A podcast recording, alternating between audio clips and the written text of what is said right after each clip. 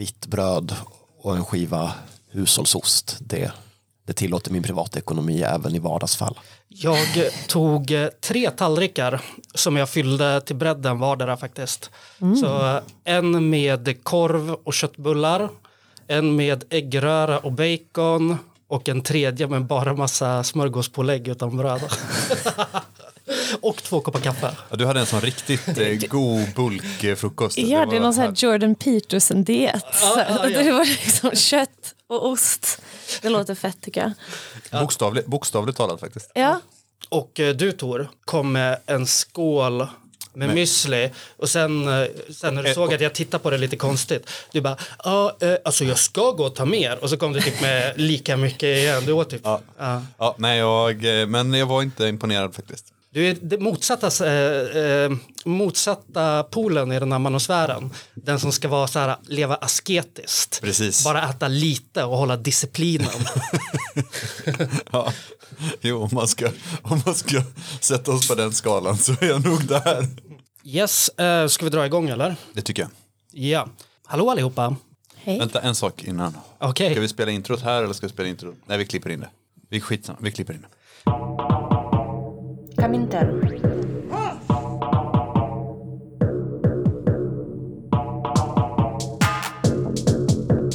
Berätta inte för mig om det svenska klassamhället. Jag har sett det. Jag har växt upp i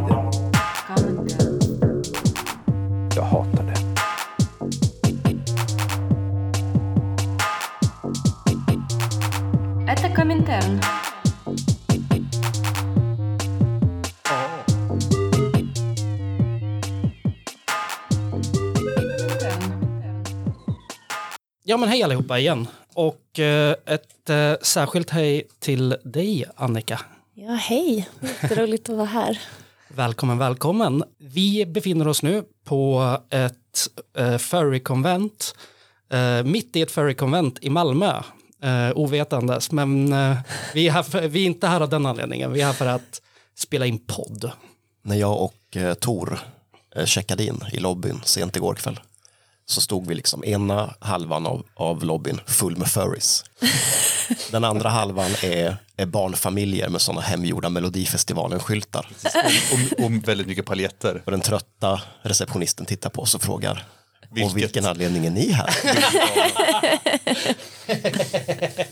Det var bara en, en formsak som gjorde att de frågade utan de visste att vi var här för, för furry-konventet. Ja, ja, men du, du sa också till att det finns en air av kriminalitet när man är en grupp människor som släpar tunga väskor in på ett hotellrum. Ja, absolut. absolut. Den bästa sortens kriminalitet. Ja. Kanske, kanske ska du få upprepa en presentation av dig själv, Annika. Ja. För den som börjar lyssna på kommentaren idag. Ja, Ehm, ja, jag heter Annika som sagt och jag är väl med här igen nu då för andra gången som ehm, medlem i föreningen Krakel som är en socialistisk kulturförening baserad i Malmö. Och jag tänker att jag presenterar Krakel mycket kortare denna gång. Eh, men vi sysslar främst med radikal folkbildning ehm, och vi producerar också en podd. Yes, och det var ju några veckor sedan eller månader sedan som eh, vi pratade lite om ett par eh, avsnitt ni hade gjort om eh, psykologi i senkapitalismen och, och det. Jättefint avsnitt, jättebra respons och så. Men idag så ska vi prata om, för när jag lyssnade på det avsnittet så hade jag förberett mig lite. Det, det är så trångt här nu att jag så här kikar, kikar fram på det Annika mellan här, två centimeters utrymme som jag kan säga.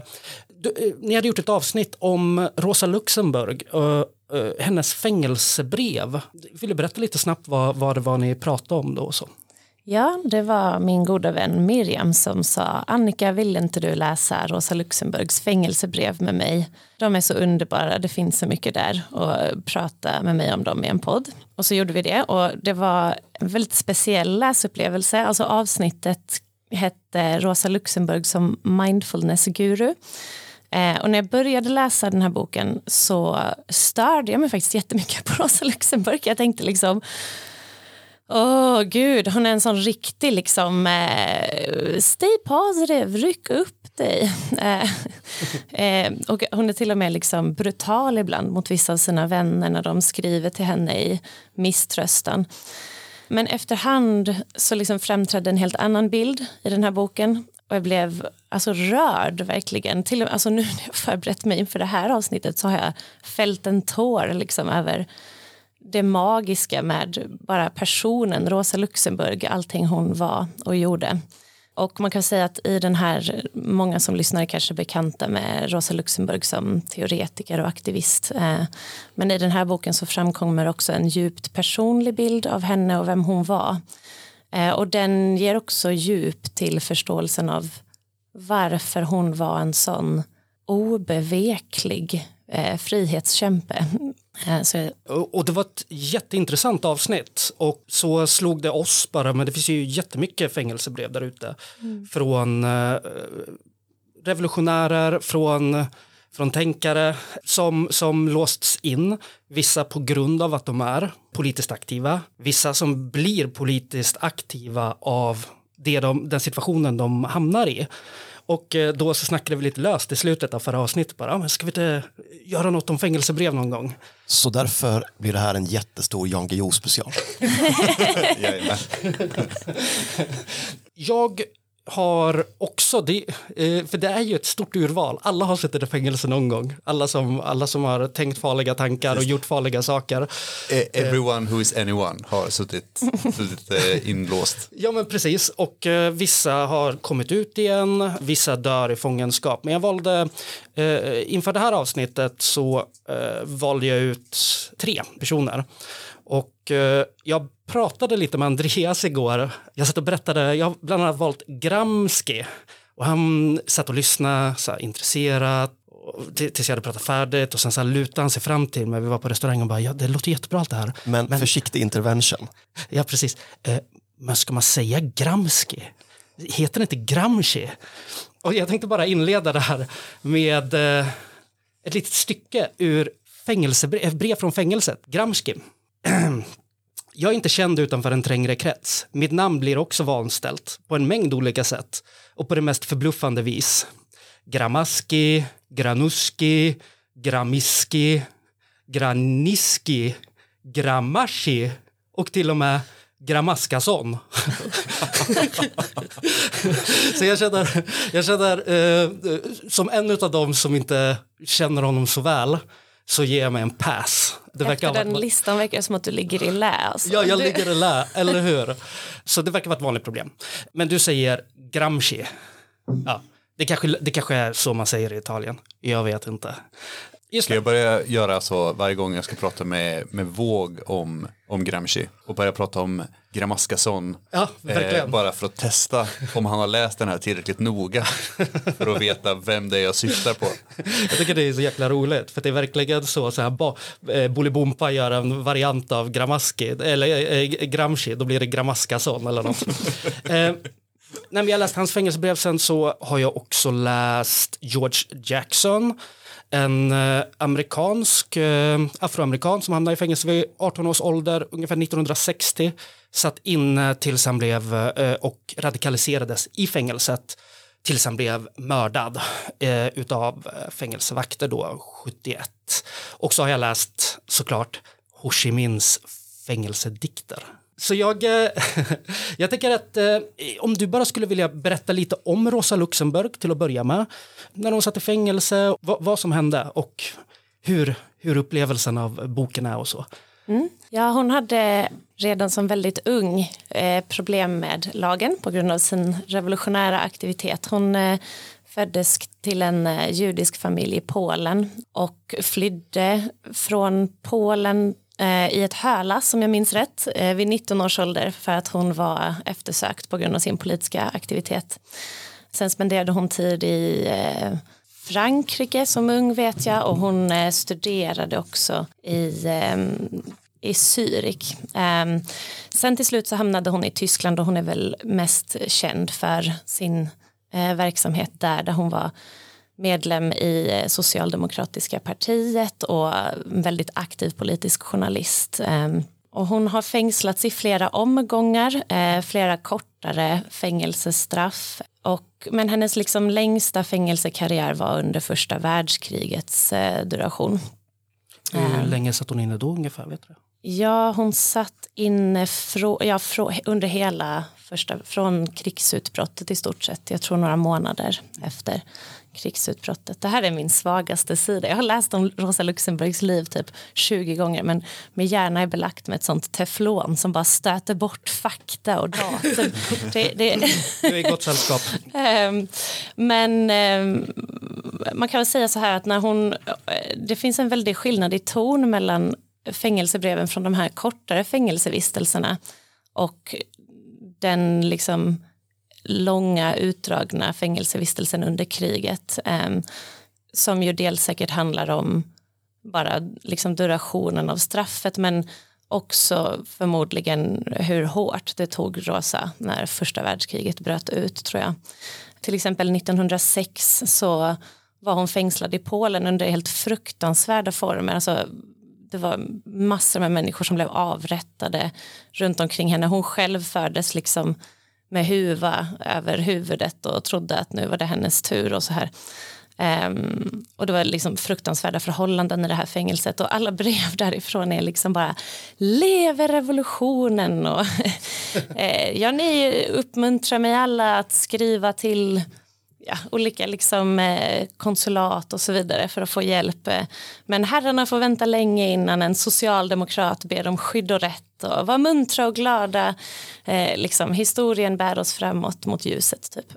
Hon skriver pamfletter under den här tiden. Hon hungerstrejkar. Jag tror hon blir släppt faktiskt på medicinska grunder eh, för att hon blir så sjuk. Eh, Ja, men under de här liksom åren efter första världskriget så är det en annan typ av ton i breven kan man väl säga.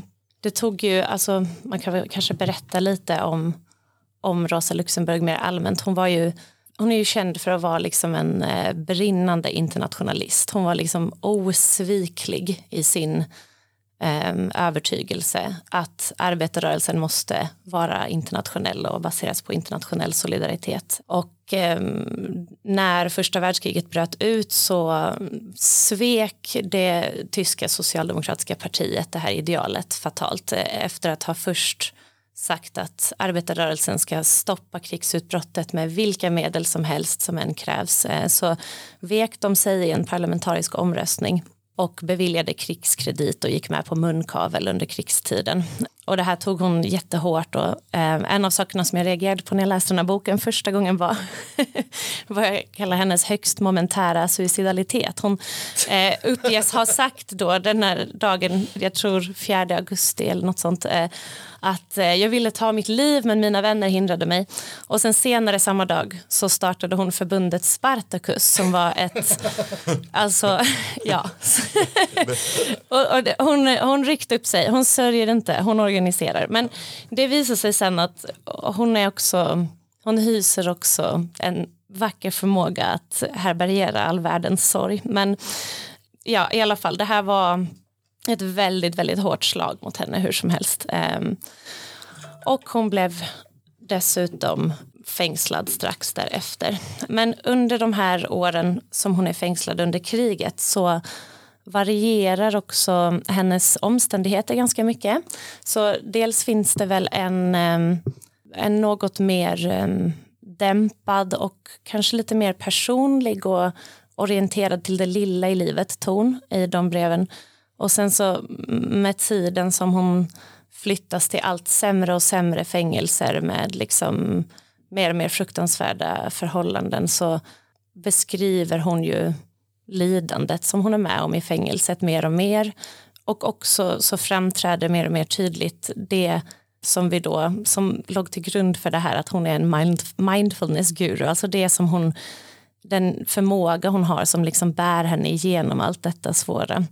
Eh, det blir mer och mer beskrivningar av att rädda en liten fjäril som eh, liksom har, eh, ligger halvdöd i ett fönster eller eh, hjälpa en mygga som inte förstår var fönsteröppningen är och surrar förtvivlat mot fönsterglaset. Eh, om himlens skiftningar och sådana saker.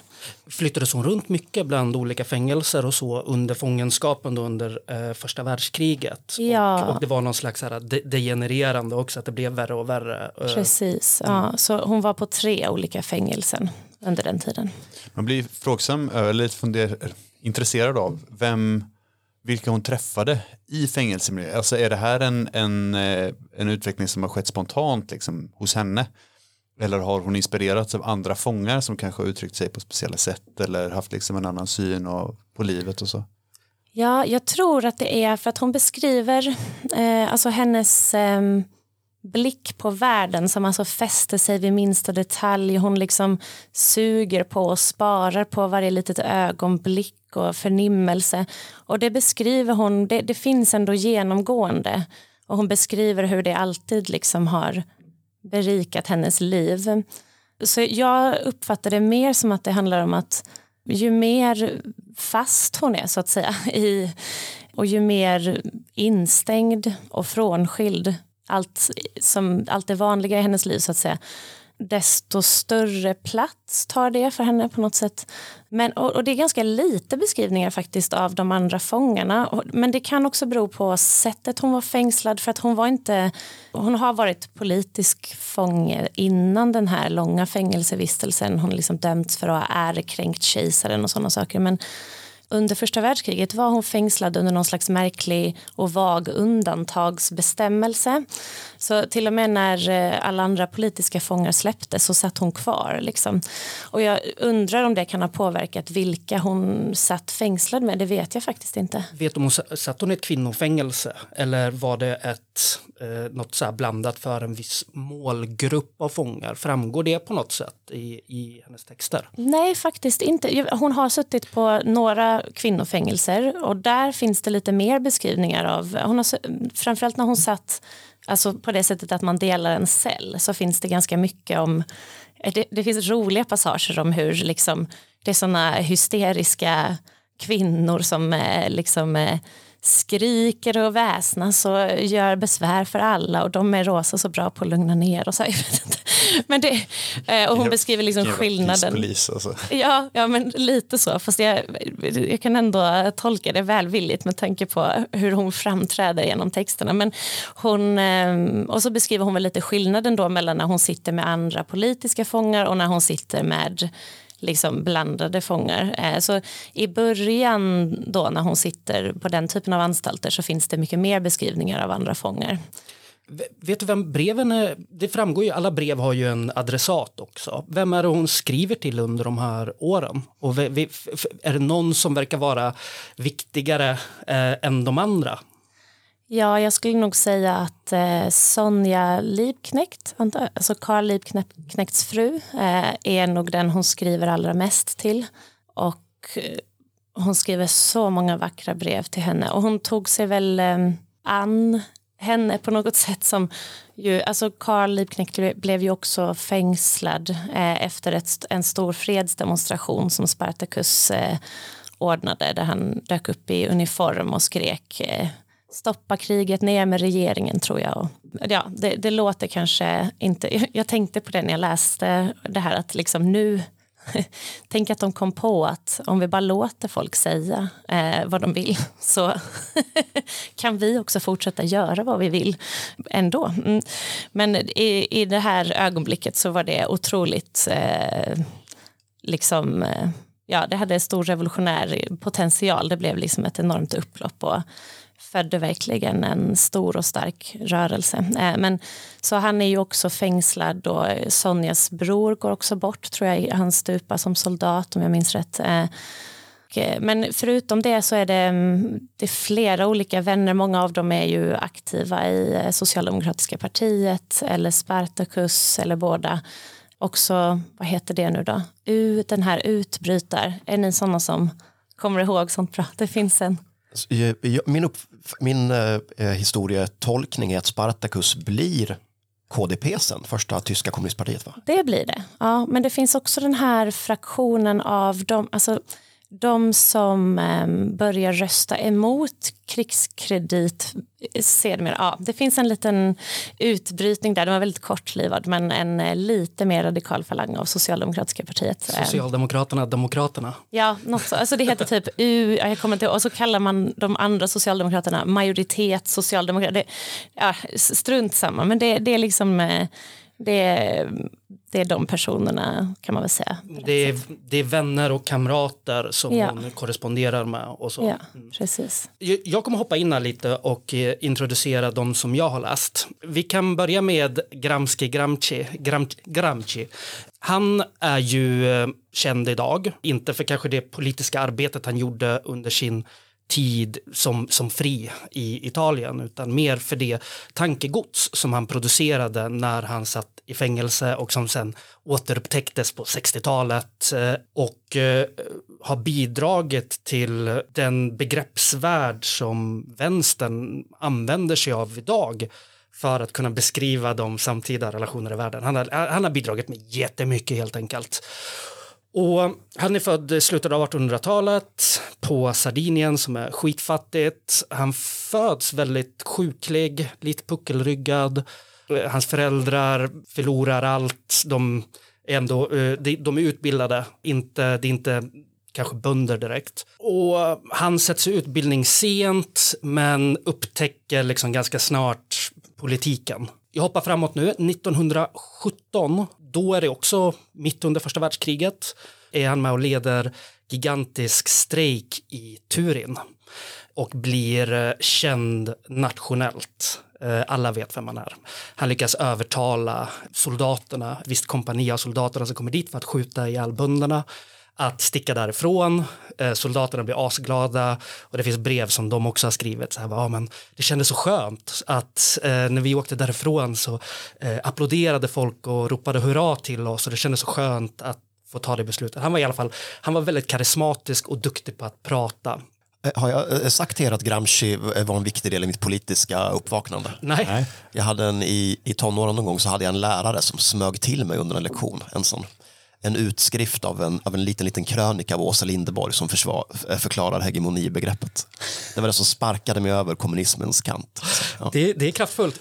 1926, han hamnar i fängelse. Han spärras in, han döms till eh, först två år senare. Han är häktad och skickas runt massa olika fängelser. Han sitter på liksom över hela Italien. Han börjar sin fängelsekarriär på en ö där det bara var politiska fångar, Eh, där man hyr in sig som fånge och sen så kan man organisera liksom sitt leverne. Man får pengar hemifrån skickat och, och så kan man liksom Ja, men de satte igång en skola, de hade roterande uppgifter om att ta hand om käk och så. Försökte bygga upp ett litet så här, mik- mikrosamhälle liksom, på den här ön. Men sen börjar hans då fängelsekarriär och eh, han hamnar väl Eh, allting är ju en nedgradering från det där första stället han bor på. Men mitt intryck är att han är väldigt, han är väldigt ensam. Han har inte mycket kontakt med andra människor efter, de här, efter att han döms. När han är häktad de här två första åren så träffar han mycket folk som han pratar om. Men sen så liksom försvinner det. Han sitter i alla fall inne i tio år och dör i fångenskap. Han har problem med njurar, han har problem med magen, han har, han har problem med allt. Och eh, de här breven han skriver är riktade främst eh, till en kamrat som heter Tanja Schutz, tror jag, eh, som jobbar på internationella institutet i Milano som han skriver mycket med för att det är hon som liksom kan hjälpa honom och hjälper honom med att få papper skickat till sig så att han kan skriva böcker som han kan läsa. Han läser jättemycket. Han läser inte så mycket politik, utan det han läser är att han vill lära sig tyska, han eh, vill lära sig massa olika språk, han har långa utläggningar där han så här recenserar böcker som han har läst.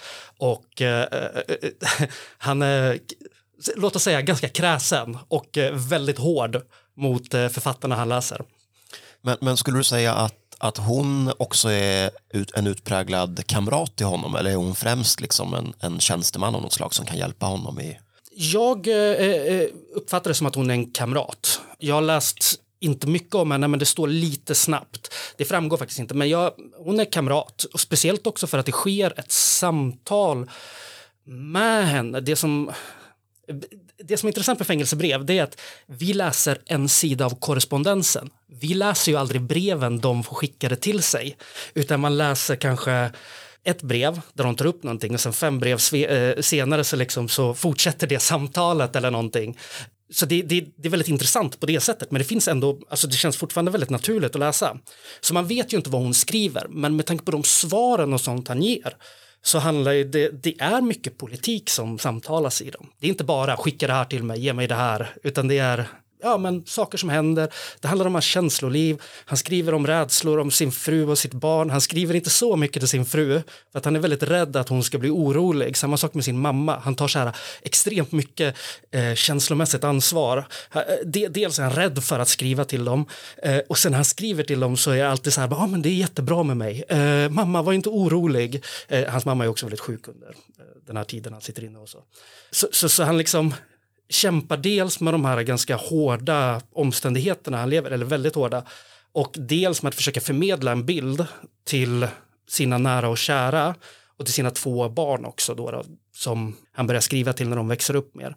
Eh, att, att det inte är så farligt samtidigt som utifrån perspektivet är ju att han blir bara sjukare och sjukare, mer undernärd och liksom tyn, han tynar bort i fängelset. Nu blir det väldigt eh, mycket där. Grams, om Gramsci-skon. Ja, men precis. Exakt. Jag ska bara snabbt presentera den andra också. Det, det, det är inte lika mycket för att jag vet inte lika mycket om eh, George Jackson. Men George Jackson är född på 40-talet. När han är 18 år så döms han för tre, han får en sån ni vet sådär three strikes i USA. Begår man ett tredje brott så låser de in en. Så att han har med en kompis stulit 70 dollar från en bensinstation och blir dömd till ett år till livstidsfängelse. En gång ungefär varannat år så kan han begära att bli frisläppt. Så eh, det är en ganska bred dom. Han kanske släpps ut nästa år. Han kanske får sitta kvar hela livet. Under sina tio år i fängelse så eh, träffar han olika eh, radikaler, svarta pantrar som sitter inne, maoister, marxister och börjar utveckla ett, en politisk medvetenhet. Och eh, det här medvetenheten, han skriver nästan uteslutande med sin mamma och pappa. Och eh, han, när, i och med att han, han blir mer och mer politiskt medveten så formas en slags form av dia, dia, dialektik i de här breven för att han anklagar dem för att ha fostrat upp honom i en slags eh, slavmentalitet. Han anklagar dem för att ha pacificerat hans syskon. Han anklagar dem för att gå grisarna, alltså polisernas ärenden genom att göra honom dum. Och de här svar, man får aldrig läsa svaren han får, men det, det, det man märker är en slags eh, Eh, evolution av det politiska tänkandet som formas med de interper, alltså mellanmänskliga samtalen han har med sina föräldrar. Där de får en inblick i hur han ser, men han också helt plötsligt börjar lära sig väldigt mycket mer om varför de har valt att kanske vara då det han uppfattar som passiva. Och ur det här så träder eh, en, en, en ganska sammanhängande teori fram om hur man, alltså postslaveriet påverkar det eh, intellektuella livet bland afroamerikaner helt enkelt. Det är väldigt, väldigt intressant att, att läsa. Så det, det är de två jag kommer presentera nu. Jag, eh, jag tänkte gå tillbaka till dig nu. Man får väldigt mycket inblick i hos George Jackson, inte lika mycket hos Gramsci, är hur fängelset ser ut. Alltså hur, hur bor de? Vad, vad, ser de solen någonting? Eh, har de utsikt till himlen? Eh, hör de röster från stan? Liksom vad, eh, är det sånt som framgår hos Rosa Luxemburg? Ja, det är nog ett av hennes huvudsakliga fokus i de här breven för det är en av sakerna som bär henne genom fängelseåren är hennes eh, kärleksfulla uppmärksamhet på sin omgivning. Eh, och den beskriver hon i sina brev till sina vänner. Hon ser himlen eh, under hela sin fängelsetid på olika sätt dock. Alltså under vissa delar av tiden så har hon möjlighet till ganska mycket utevistelse. Då beskriver hon det som att hon spenderar merparten av dagen ute på en gård som finns där som är torftig men där till exempel studerar hon skiftningarna i stenläggningen och det, den lilla växtlighet som finns mellan stenarna, allting som växer där och alla små kryp som rör sig. Och jag tror att det är där hon också promenerar varje dag följd av en liten fågel som hoppar längs med buskarna bredvid henne. Och eh, ja, hon, hon beskriver sina celler väldigt lite faktiskt. Men eh, de verkar knappt ha en säng riktigt. Alltså, det verkar vara någonting ganska plankliknande som man fäller ner från väggen. Och liksom väldigt eh, färglöst och trångt. Och är ofta mörkt. Jag vet inte exakt vad man ska göra av det, men hon beskriver ofta mörker. Jag tänker att det säger ganska mycket om en som person vad man väljer att eh, beskriva. Och, vad man, och när man väljer att beskriva någonting så väljer man ju också att utelämna någonting annat. Det som Gramsci skriver om ljuset till exempel är att eh, han går och mäter ungefär hur stor solstrimman är som kommer in i cellen. 60 centimeter är den och den kommer in vid den här och den här tiden. Men han har också en cell som motsatsen till expandera, att den krymper ihop. Så att även om fönstret är ett normalfönster hos, hos oss så kan man bara se ut genom några decimeter tjockt som en sån bunkeröppning ungefär. Så att det är ganska mörkt där också. Om det inte finns artificiell belysning så är det ju när den här 60 cm solstrimman kommer in som, som det finns naturligt ljus. Och det är inte så ofta. Eh, Jag tänkte på det du sa om, om Jackson, att han får möjligheten att överklaga sitt straff eller han får begära frigivning varannat år. Har ni någon uppfattning om Luxemburg och Gramsci? Har de, delar de den osäkerheten i tid? Eller vet de? För jag, jag tänker rent emotionellt och mentalt att det måste vara stor skillnad på att räkna dagar till sin frigivning och att inte veta alls. Ehm, jag tror att under den långa fängelsevistelsen så är eh, Rosa i samma situation. Att eftersom hon är inte formellt dömd för någonting, eh, hon är liksom frihetsberövad enligt någon konstig undantagsbestämmelse. Eh, så jag tror att hon har ju inget datum för frigivning, liksom, vilket hon ju hade under sina andra straff som ju var liksom tidsbestämda. Gramsci han sitter ju häktad två år och vet inte riktigt vad det är som ska hända. Och eh, till slut kommer då åtalet. Han döms för konspiration mot staten eller något sånt. Eh, allmän farlig ödeläggelse. Eh, och döms till 15 års fängelse. Har jag för mig. Det kan vara lite mer eller lite mindre. Men däromkring 15 år. Men verkar han själv medveten om att den stora, det stora problemet för honom är, är huruvida hans kropp kommer att klara 15 år? Det framgår inte. Han pratar ganska lite om det. Hans, eh, eh, jag tror att det är hans bror eller kusin som senare går med i fascistpartiet och dör i någon sån kolonial expedition i Nordafrika. Han kommer och besöker honom en gång och sen så rapporterar han tillbaka till sin mamma vad han har sett. Och Gramsci blir rasande och säger upp bekantskapen med honom. Men han verkar ha liksom beskrivit då att eh, Gramsci inte, han mår inte bra. Han är, han är sjuk. Och det är det, det är, det är ungefär det man får reda på. Han beskriver bara att han har ont, han kan inte äta, det, det är liksom, han känner att han har njursmärta, men rädslan för att dö eller inte. Eh, jag ska vara helt ärlig, jag har inte läst dem, jag har läst det sista brevet men jag har inte läst de absolut sista sidorna, det kanske är någonting jag missar där. Men eh, nej, i stora merparten så är inte han med, han tänker inte att han ska dö. George Jackson däremot, han är övertygad om att han kommer dö. Eh, även om han kan överklaga och sånt så han har redan suttit inlåst i fem år när, vi, när, han börjar skriva, när vi får börja följa hans brev. Han sitter i isolering, i isolationscell i sju år och är, går, det framgår hela tiden att han väntar på att en gris, en plit, ska mörda honom. Och det hände väl till slut också? Det är exakt det som händer till slut. Blir väl mördad i, under ganska mystiska omständigheter under ett flyktförsök. Eh, De påstår att det är ett flyktförsök. Eh, Han blir, han blir mördad. Och han blir mördad för att han är organiserad i fängelset och dessutom har börjat organisera alla sina medfångar. Det är en av de mest här meningsfulla aktiviteter som han får till. Eh, Det är dels att eh, skriva kärleksbrev till Angela Davis som han utvecklar en relation med. Fullt Den andra- förståeligt. Fullt förståeligt. Eh, och eh, den andra delen är att, eh, att eh, den här tillfredsställelsen han känner när hans eh, fängelsekamrater också blir politiska kamrater. När de vaknar upp eh, Äh, de- de är redan medvetna om att de är fångar i ett fängelse men de är inte medvetna än om att de är fångade i ett vit makt kapitalistiskt system. Så, äh, men han, han, äh, han- blir mer och mer övertygad om att han kommer dö. Man kan, I kärleksbreven ibland så drömmer han om att få komma ut men han tror inte att han kommer få komma ut. Är det här vid samma tid som Angela Davis också går igenom en rättegång och eventuellt kommer dömas till döden?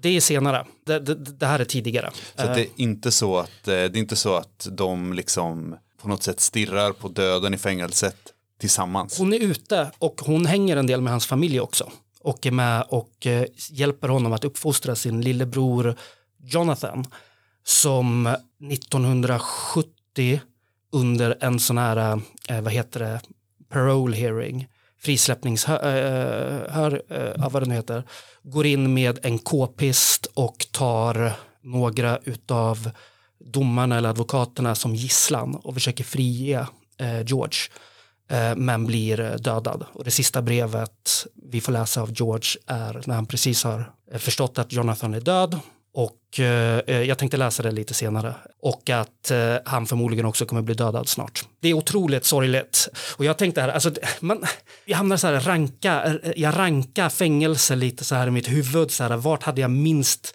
minst velat hamna? Och amerikanskt fängelse på 60-talet och säkert idag också verkar vara en sån total mardröm. Just för att det är, det är så ensamt. Och det är dessutom så godtyckligt. Det finns ingen riktig anledning till att man sitter inne. Alltså, jag menar, man kan diskutera, ö, vad då ska man få låsa in personer som har politiska uppfattningar? Jo, men Gramsci ser sig själv som krigsfånge. George Jackson ser sig själv som att han, han ser fängelset bara som ett steg, en fortsättning av en svart mans liv. Är det okej om jag läser det eh, som han beskriver lite snabbt här bara? Black men born in the US and fortunate enough to live past the age of 18 are conditioned to accept the inevitability of prison. For most of us, it simply looms as, as the next phase in a sequence of humiliations. Being born a slave in captive uh, uh, in a captive society and never experiencing ever, any objective basis for expectation had the effect of preparing me for the progressively traumatic misfortunes that led so many black men to the prison grate, uh, gate. I was pre- prepared for prison. It required only a minor physic adjustment. Så att han är i fängelset utan fängelset och när han är i fängelset så är han också där med kroppen. Hur skulle du beskriva att Luxemburg ser på sitt fångenskap? Hur diskuterar hon någonsin liksom varför hon är där, varför hon är fånge och, och de delar? Ja, men jag tänker att det liknar väl Gramscis situation på det sättet att det är tydligt för henne varför hon är där. Liksom. Det är ju bara på grund av hennes politiska aktivitet. Alltså hon, hon har en, ehm, förutom hennes ehm, förmåga till att liksom fästa blicken vid allt i livet och världen och typ eh, värna det som är kärlek och tacksamhet i sig själv även under väldigt svåra omständigheter så finns det en till sak som liksom bär henne hela tiden genom livet, genom kriget, genom fängelsetiden och det är hennes eh, alltså benhårda övertygelse om eh, den historiematerialistiska utvecklings och progressionssynen. Så att det är som att allting, på något sätt är hennes fångenskap ju del av ett historiskt skeende som hon känner sig helt trygg och lugn med att det, det kommer liksom bära oss åt rätt håll. Eh, historien har sin gång. Eh, vi har bara att liksom tyda och förstå vart historien är på väg och vad som behöver göras. Eh, och hon känner ett enormt lugn i att det är det hon gör och det här är en del av det så att säga. Och ja, det, det är liksom någonting väldigt speciellt med det att hon, ja, att hon har en sån enorm tillit till revolutionens oundviklighet och är ju beredd att utstå vad som helst längs den vägen. Ser hon sig själv som ett historiskt subjekt? Alltså är hon medveten om att andra vet vem hon är? Förstår du vad jag menar? Alltså är hon kändis? Ja, enkelt. det är hon. det är hon. hon är liksom, eh, det är lustigt, det finns en, eh, hon, hon undervisade till exempel på, eh, Socialdemokraterna hade någon form av skola. Nu önskar jag att jag visste lite mer vad det var för skola, det vet jag faktiskt inte, men det enda jag fastnade vid var eh, det finns liksom vissa beskrivningar av henne som hennes elever har gjort som är Ja, men sådär att så fort Rosa talade så blev alla hänförda, liksom luften skälvde, vi kände revolutionen rusa i kroppen, hela rummet lyftes. Alltså, så, och det finns också, eh, jag har för mig att det, mm, den kongressen som föregick det här eh, nederlaget i den parlamentariska omröstningen om krigskredit, där sägs det också att det liksom bara låg en förtryckande, vidrig, dyster stämning över hela rummet. Och enda gången som den lättade lite var när Rosa tog till orda och ja, den här demonstrationen där Carl Liebknecht blir eh, fängslad eh, där är det ju liksom när hon och, Karl Carl anländer så möts de av jubel och hon är absolut eh, en kändis. Eh. Mm. George Jackson var ju inte kändis när han satt inne, men det var däremot Gramsci. Han träffar en anarkist i fängelset som vägrar uppge sitt namn, men han kallar sig för Unik. Så att så fort någon frågar vad han heter så säger han jag heter Unik. Och den här äh, Unik då, då introducerar, äh, han säger liksom bara ah, till en siciliansk mafioso som sitter inne. Äh, bara, ah, vet du vem det där är? Det är Gramsci. Och den här mafioson totalt säckar ihop och luften går ur honom och så säger han omöjligt. Antonio Gramsci måste vara en gigant och inte en sån liten än. Så att han har liksom läst om det här uh, Turin och så kommer den levande Gramsci in då, då och han, han möts. Hostar lite, lite så ont i ryggen. ja, och den här mafioson går och sätter sig i ett hörn och surar och vägrar prata med honom eh, överhuvudtaget. Ett litet roligt stycke, han skriver ju väldigt roligt han, eh, om sina möten och så. Han har, han har intressanta iakttagelser av medfångar. Han är på någon något event när det är uppvisning i eh, siciliansk, kalabriansk och miliansk knivfäktning när alla de här olika ja, men mafioso, det finns ju ett annat ord för, vad heter det, karteller heter det inte, utan ja, mafiosogrupper helt enkelt visar upp sin specifika knivstil och en, det finns en 65-årig man där som liksom rör sig. Det är som att han beskriver typ eh, någon sån eh, 80-tals Hongkong-rulle liksom. Eh, han står helt stilla och så helt plötsligt är kniven ur handen på den andra. Och eh, ja, det, är väldigt, eh, det händer en del roliga saker för honom i fängelse, eller intressanta. Ibland är det bara en bra knivfäktningsuppvisning det enda man behöver för att dagen ska kännas lite lättare när man sitter inne. Nu får mig att undra om det här är skillnaden mellan kvinnoanstalt och manlig eller var det är väldigt olikt Rosas. ja. Men, men jag var ju i, eh, på mm, Tasmanien för en massa år sedan. Tasmanien är ju en gammal straffkoloni för typ små förbrytare från England. Det är ett otroligt vackert landskap, mycket, alltså jättevacker skog, en, eh, en kust som är bara så här, bara klippsidor som går bara rakt upp i vattnet, flera, alltså hundra meter bara rakt upp i himlen. Och det är, där fanns det kvinnofängelser som var så förbannat vidriga, där det bara var så här, man fick inte prata med varandra. Och enda sättet att få någon som helst mänsklig kontakt det var att, att bli helt, eh, helt psykotisk och bara springa runt och skrika liksom. Mm. Annars blev man bara slagen så fort man tog en annan människa eller pratade med en annan människa.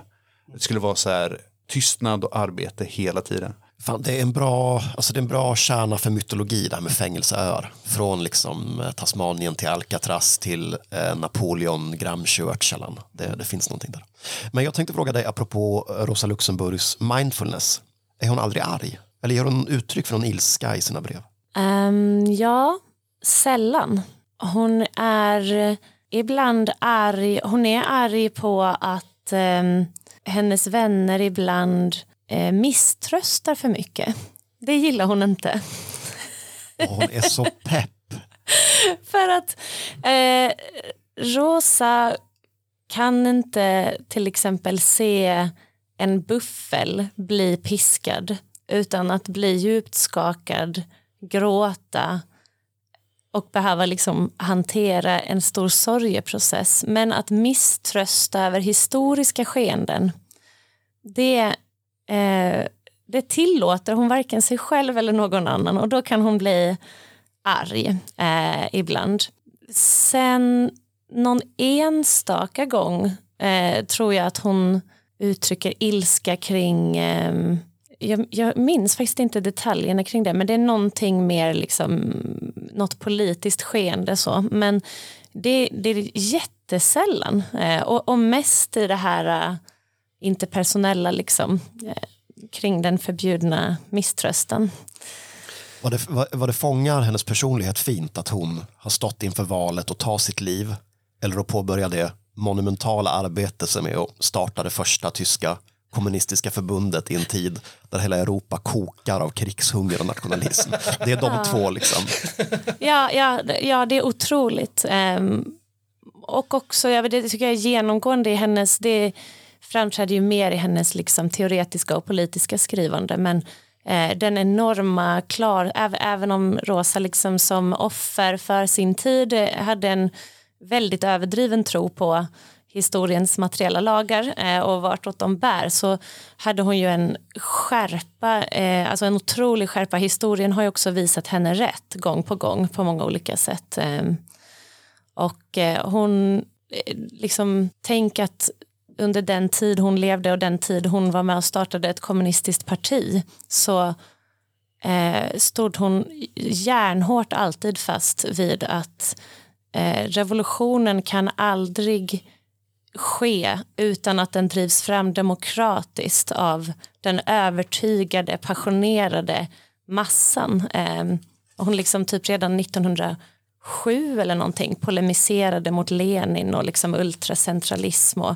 skrev ju massor om ja, men det liksom antidemokratiska, döda, byråkratiska och dödsdömda i, i den ryska kommunismen. Eh, så ja, det är hon hon hade också den klarsyntheten som hon hela tiden försökte förklara för alla att man måste ha. Man måste ha allting lugnt, storstilat och med, eh, med glad min. Liksom analysera det historiska skeendet och förstå vad man bör göra. Och sen liksom, jag tänkte på den här, eh, hon är verkligen personifieringen av den här jag önskar jag kunde recitera den men det finns någon sån som man använder i typ 12 steps. Den här God grant me the wisdom att, att klara, eh, ja, jag vet exakt, precis. Att förstå vad jag, att förändra det jag kan och acceptera det jag inte kan förändra. och förstå and the wisdom to know the difference eller något Ja, sånt. precis. Ja, det, det skulle jag säga är liksom, det, det kan verkligen Rosa Luxemburg. Är det någon som försöker frige henne samtidigt? Alltså finns det personer utanför, advokater, vänner som är i kontakt med rättsväsendet och hur förhåller sig Rosa till det? Om det är så. Spännande fråga för att det är hon, eh, ja, det jag tror att det är så här, eh, det, baserat på breven så verkar det som att under krigstiden så eh, finns det inte riktigt någon sån verksamhet tror jag. Förmodligen för att det var väl helt dödfött liksom. Men däremot under hennes kortare liksom, tider i fängelse så framkommer via hennes brev att det finns personer som på olika sätt eh, lobbar för hennes frigivning. Och det här eh, upprör henne. för att hon, eh, ja, hon skriver i något brev till exempel att bara ja, det är inte bara liksom av eh, rättsväsendet man blir omyndigförklarad och liksom förlorar eh, sin autonomi utan även ens vänner gör detta mot en när man är fängslad. Och nu får jag liksom firmly be er att åtminstone inte skriva till den och den politikern för jag vill åtminstone aldrig ha honom att tacka för någonting för då kan jag väl aldrig mer yttra mig fritt och så vidare. Och liksom, jag tror att det finns någon gång när hon blir frigiven och vägrar lämna sin cell vilket också har att göra med typ grunderna för hennes frigivning och eh, att andra är fängslade på samma, jag minns inte detaljerna men hon är liksom väldigt sådär Ehm, hon, hon vill inte att det ska drivas en massa processer på grund av eh, liksom det de kostar på något sätt även, även i de fallen det bara tycks vara själva värdigheten i att liksom här ska ingen jävla socialdemokrat ha någon att liksom tacka för sin frihet ungefär. Ja. Eh, det är jätteintressant att du säger det. För ett av eh, Gramscis mest upprörda tillfällen är när Tanja har gått bakom ryggen på honom och försöker fixa en överklagan mot honom. Och han förklarar det som så här att eh, inom, inom fängelse så finns en kausalitet, en mänsklig kausalitet berövad av den viktigaste beståndsdelen, frihet. Det är saker kan inte hända, eh, alla orsakssammanband eh, i, i hur man är socialt har liknande, eh, det liknar den verkliga världen förutom att man inte är fri att göra någonting. Den enda friheten han har det är att diktera sina egna fängelsevillkor.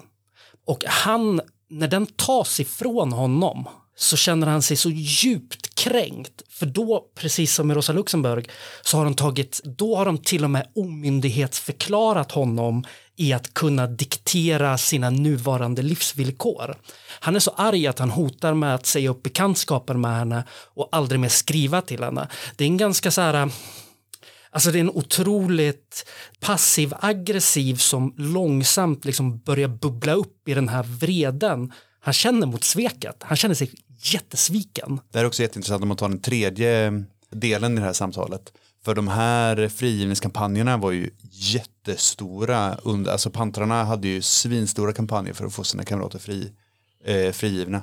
Jag tror att man såg på det på ett annat sätt. Att då var det liksom så här inte att det är så här, det här är en person som, som gör att jag, eh, att jag blir fri och antingen så måste jag tacka den för min frihet eller så har den tagit min frihet ifrån mig, den sista lilla friheten jag har kvar. Utan då hade man mer idén om att så här, det här är folkets makt, folkets kraft liksom, som tvingar rättsstaten att backa.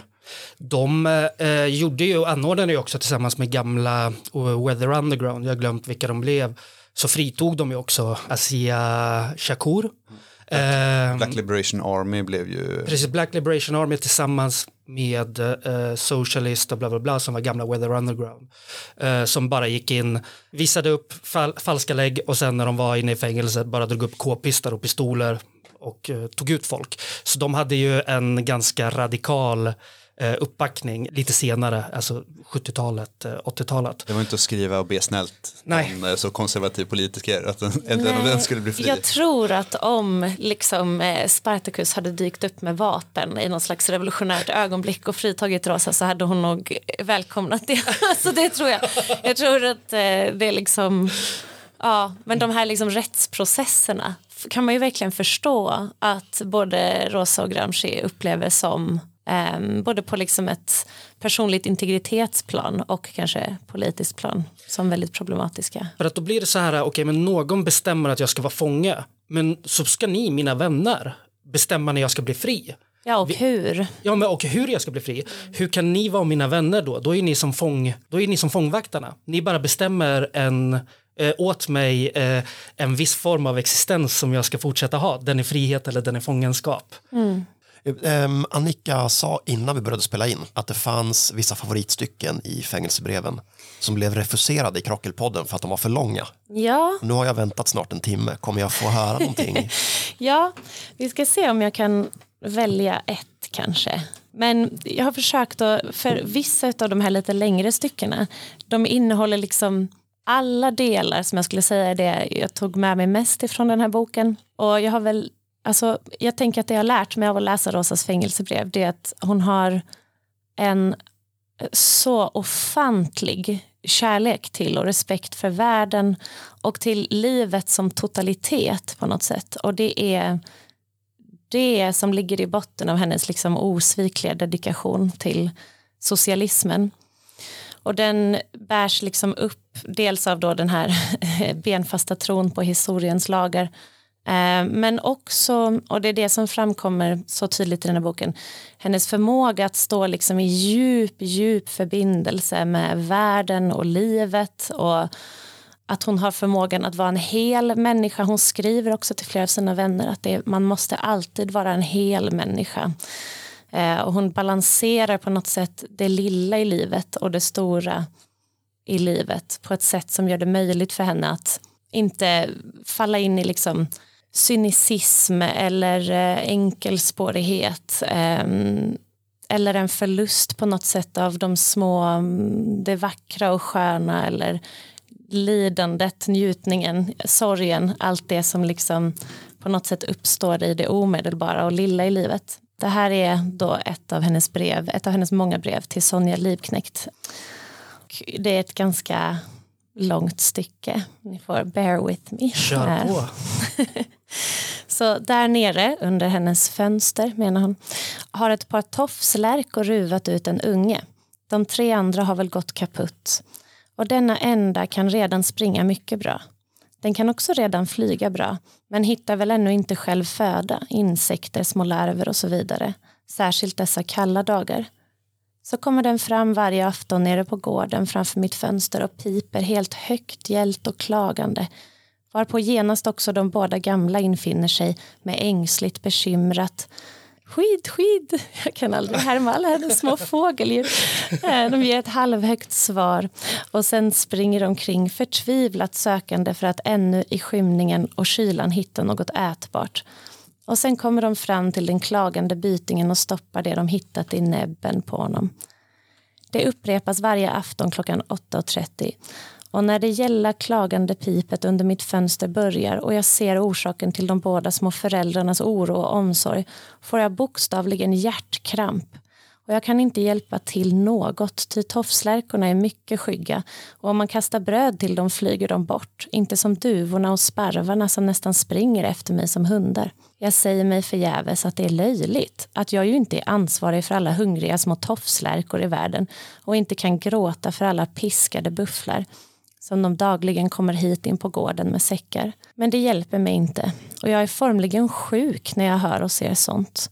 Och när staden som till leda hela Guds långa dag någonstans i närheten repeterar sitt upprörda prat, när han blir tyst några dagar, då har jag återigen ingen ro, att det kan ha hänt honom något ont. Och jag väntar pinad att han, ska bara, att han bara ska fortsätta pipa sitt nonsens så jag vet att det går honom väl. Så är jag från min cell åt alla håll genom omedelbara fina trådar förbunden med tusen små och stora varelser och reagerar på allt med oro, smärta, självförebråelser. Ni tillhör också alla de där fåglarna och varelserna för vilka skull jag vibrerar långt inifrån mitt inre. Jag känner hur ni lider av att år oåterkalleligt förgår utan att man lever men tålamod och mod.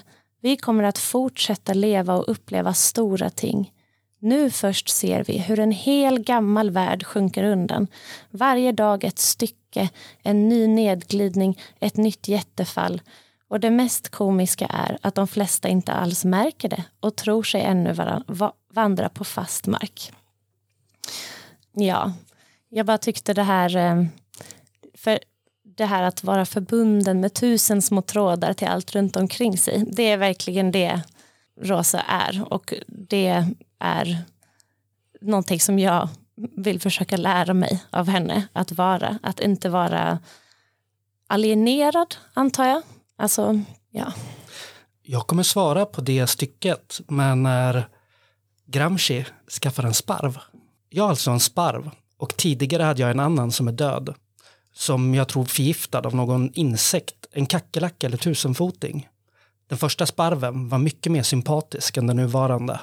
Han var mycket stolt och livlig. Den nuvarande är mycket undergiven och tar inga initiativ. Den första tog genast sällan i besittning. Jag tror han hade en läggning som mycket liknar Goethes.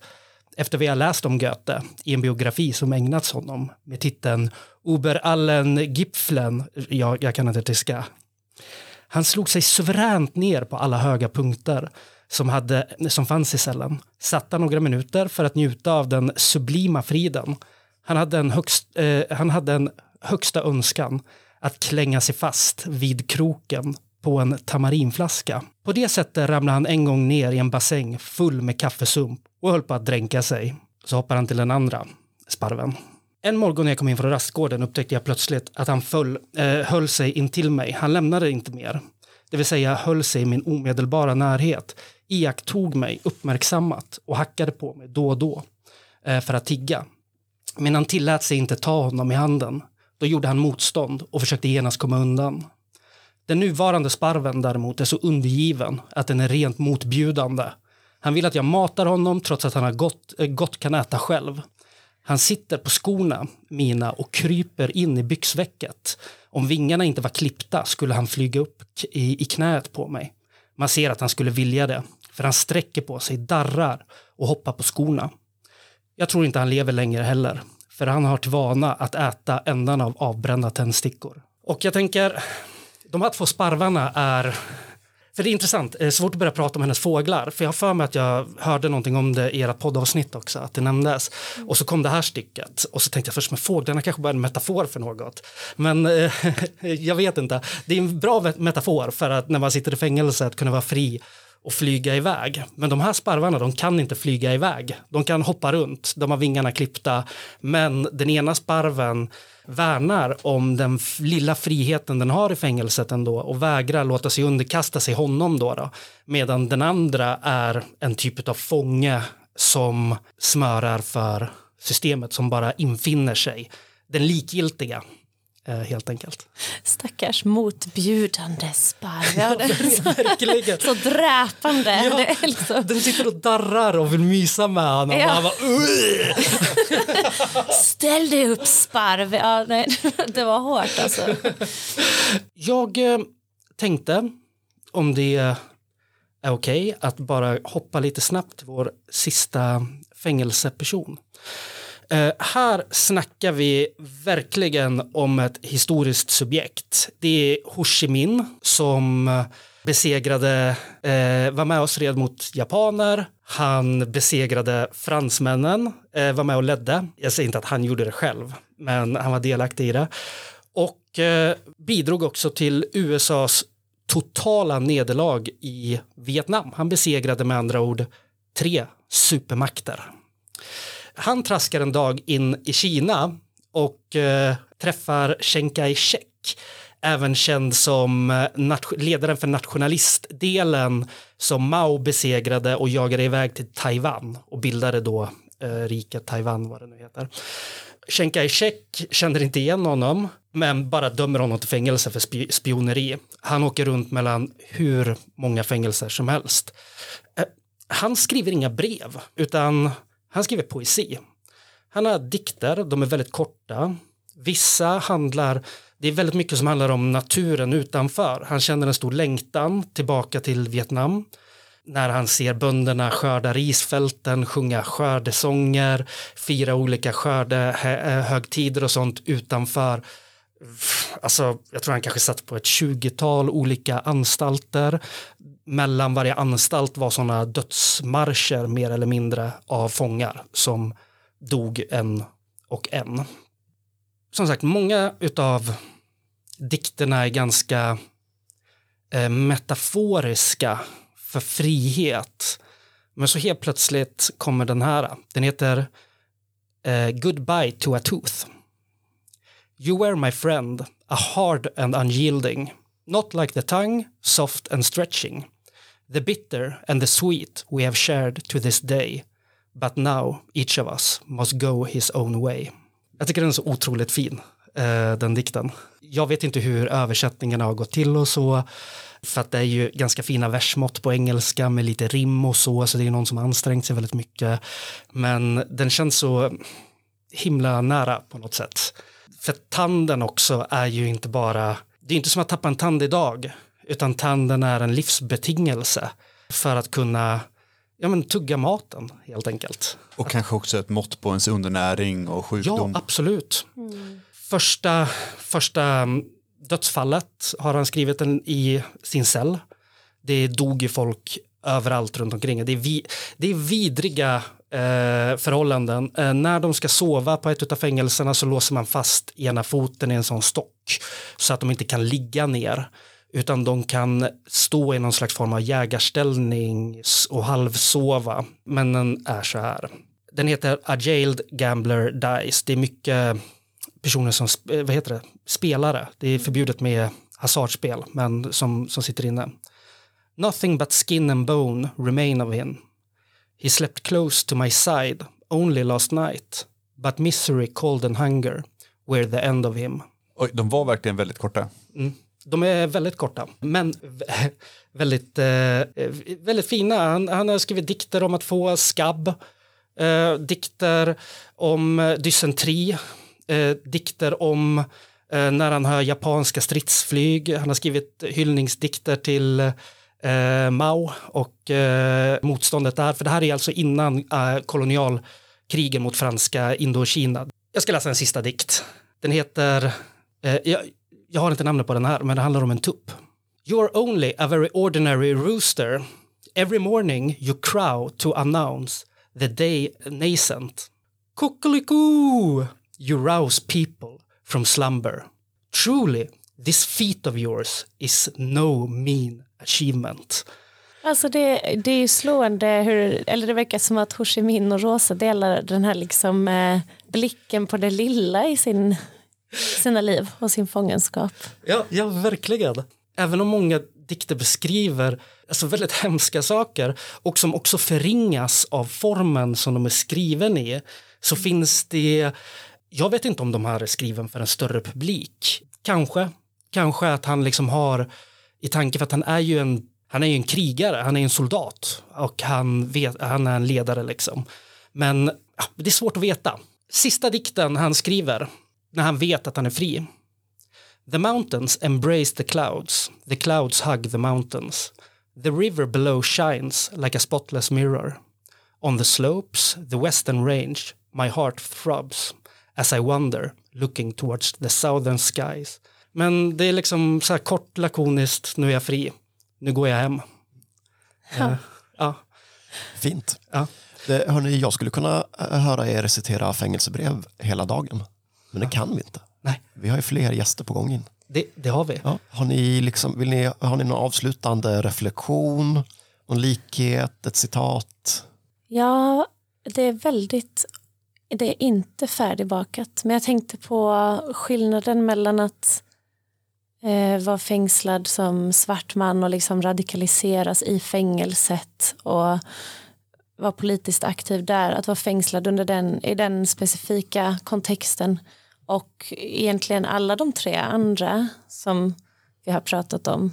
Någonting med, eh, det är som att eh, de som sitter fängslade för sin politiska aktivism åtminstone i de här fallen verkar liksom ha vänt sig väldigt mycket inåt eller till liksom de små ting, det, det omedelbara typ i sitt eh, liv på något sätt. Jag undrar om, men, men det är väl förmodligen också kanske för att de inte hade möjlighet att vara politiskt organiserade i fängelset. Eh, på samma sätt kanske. Men eh, ja, jag vet inte, vad, vad tycker du, vad, vad, tänker, eller vad tänker ni om eh, skillnaden i liksom, strategier för att hantera fångenskap mellan de här olika personerna? Jag, jag tänkte helt kort bara att det måste varit en jättestor skillnad på, på de här tre politiska figurerna som har ett enormt kontaktnät av kamrater runt om i hela världen. Och Jackson som inte har det, som har sin mamma, pappa och sin cellkamrat. Mm. Eh, absolut, eh, och han har inte ens en cellkamrat, en stor del. Han sitter i isolering. Men det är, så, det är jätteintressant att du lyfter det så att du sätter ord på det så. För att, eh, jag har försökt att sätta ord på det. Han vänder sig ju direkt utåt, eh, Jackson. Han börjar organisera i fängelset. För, för honom är fängelset subjektet. Det är själva poängen med, hans, eh, hans, eh, med förtrycket som riktas mot honom är fängelset och de grymheterna som begår där, begås där. Medan för de andra så är fängelset en, en, en slags tillfällighet som man råkar befinna sig i för att det pågår ett klasskrig. Ett hinder på vägen. Precis. Men för honom så är fängelset är först den, det är den omedelbara eh, verkligheten. Men sen så när han lyfter blicken lite till så ser han att inte bara USA utan att den hela kapitalistiska hegemonin är ett fängelse. Att alla är fångar och den omedelbara uppgiften han har är att skriva, skriva, skriva, bilda sig, bilda sig, bilda sig. Han läser Mao, han läser Marx, han, han älskar che Guevara, och läsa Che Guevara och, eh, eh, och läsa om Che Guevara och, och Fidel. Och, eh, men alla liksom, eh, han bara slukar verkligen eh, kunskap och pratar med sina medfångar när han har möjlighet. organisera er, ni måste liksom, vi, vi är förtryckta. Han uppmanar sin mamma och pappa att så här, äh, sluta vara såna jävla slavar i huvudet. Liksom. Det, han säger det bokstavligen, ni är, ni är liksom slavar, ni måste börja ta ansvar. Jag har småsyskon där ute, jag har syskon, ni måste liksom lära dem om det här, för annars så kommer de också dö.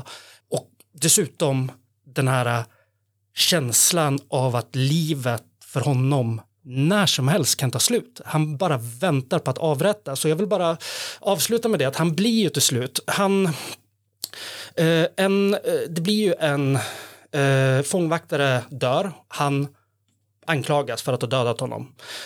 Under ett så kallat flyktförsök så är det en annan fångvaktare som skjuter ihjäl honom. Och eh, det sker ganska kort efter också att hans bror då har blivit mördad när han försöker fri, frigöra honom. Får jag bara läsa en sista grej här för att knyta samman Ho Chi Minh och George Jackson. I mean, every trick and gadget in the manual of Western Arms has been thrown at the VC, the Vietcong, alltså det står för Vietcong då. då. Uh, and they have thrown them back, twisted and ruined, and they have written books and pamphlets telling us how we should do the same. It's obvious that fighting ultimately depends upon men, not gadgets. So I must conclude that those who stand between us and the pigs who protect the marketplace are either cowards or traitors. Probably both. Och det är så fint. 40 år senare, 40 år tidigare sitter Ho Chi Minh fängslad och längtar efter friheten. Och 40 år senare ser eh, George Jackson hur Vietkong, hur, Nordko, eh, hur Nordvietnam eh, befriar sig själva och han läser också deras uppmaningar som de skickar till svarta USA, eh, helt enkelt. Att frige er från de vita tyrannerna. Väldigt fint. Jag blev rörd. Det känns som ett bra avslut, eller? Ja, det tycker jag. Tack så jättemycket för att du kom hit idag, eh, Annika. Det har varit superkul att prata om det här. Ja, men tack för att ni bjöd in mig. Jag tycker också det var jättekul och eh, jag är så glad att jag fick höra om fler fängelsebrev. Jag är inspirerad att läsa dem själv. Dessa liksom kämpar som aldrig gav upp. Trots allt eh, har mycket att lära oss i det här väldigt personliga formatet, tror jag. Eh, Det här har varit Kominternpodd. Och vi vill tacka GRK Northeast för intro och outro. Och eh, vi hörs snart igen. Det gör vi. Ciao. Ha det gott. Hej, hej. Hej.